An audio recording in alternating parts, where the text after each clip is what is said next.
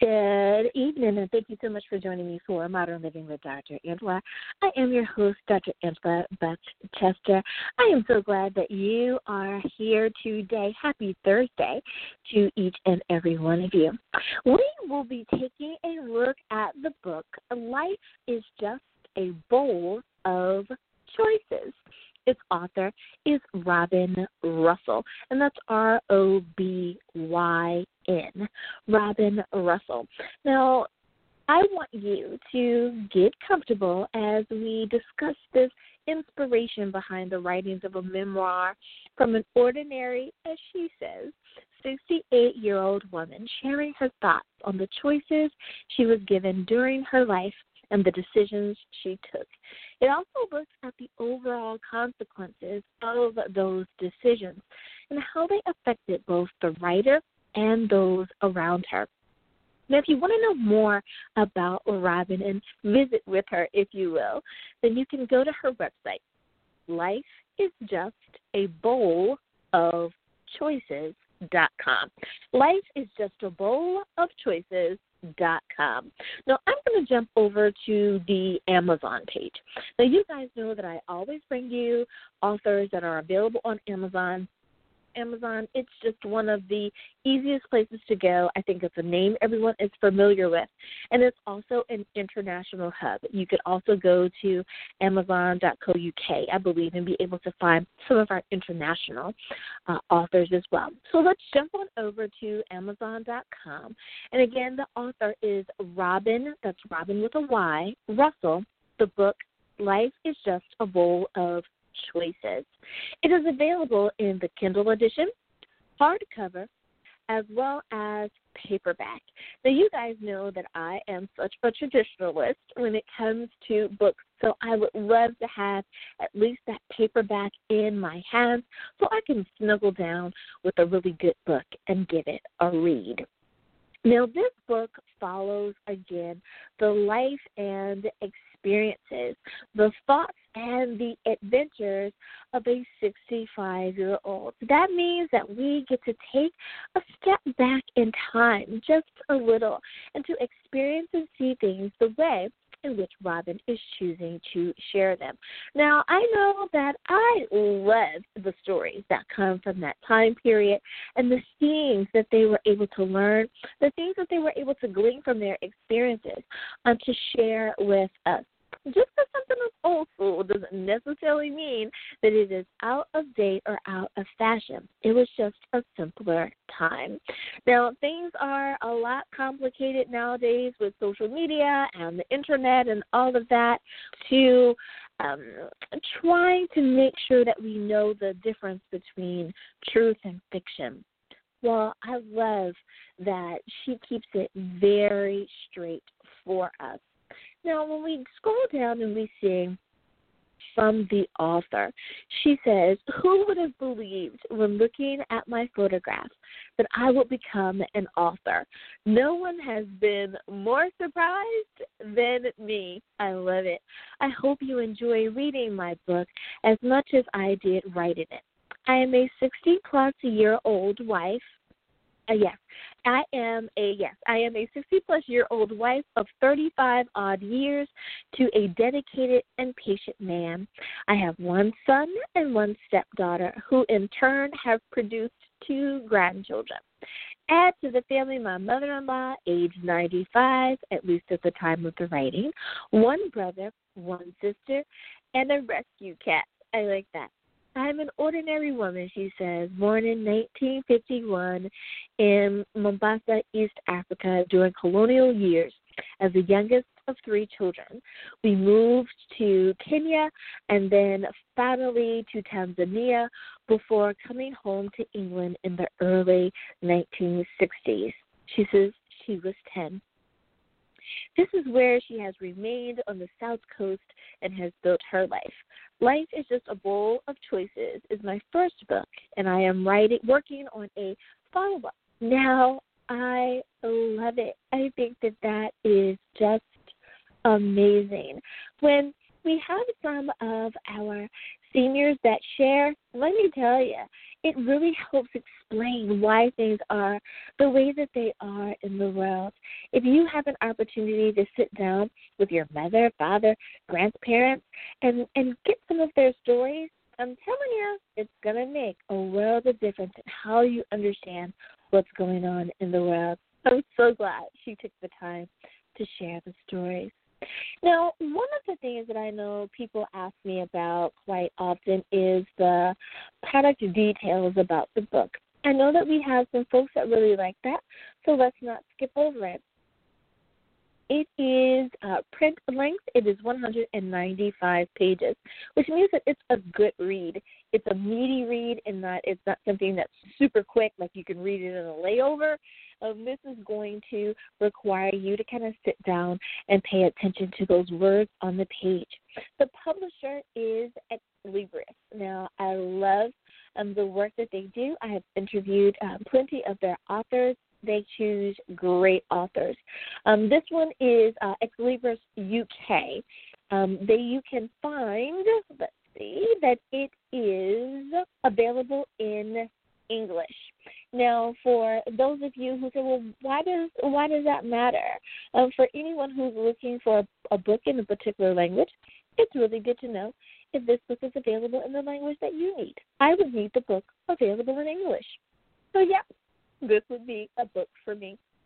Now, let's scroll on down and see the reviews. Now, I know that Robyn is pretty excited. She has two reviews, and both of them, congratulations, are five star reviews. Now, anytime you're an author and you see reviews on your book, you hope and pray that you're getting a five star review. She has and gotten to. let's look at the first one. It looks like this one is from a Nessie, a credit to a courageous woman.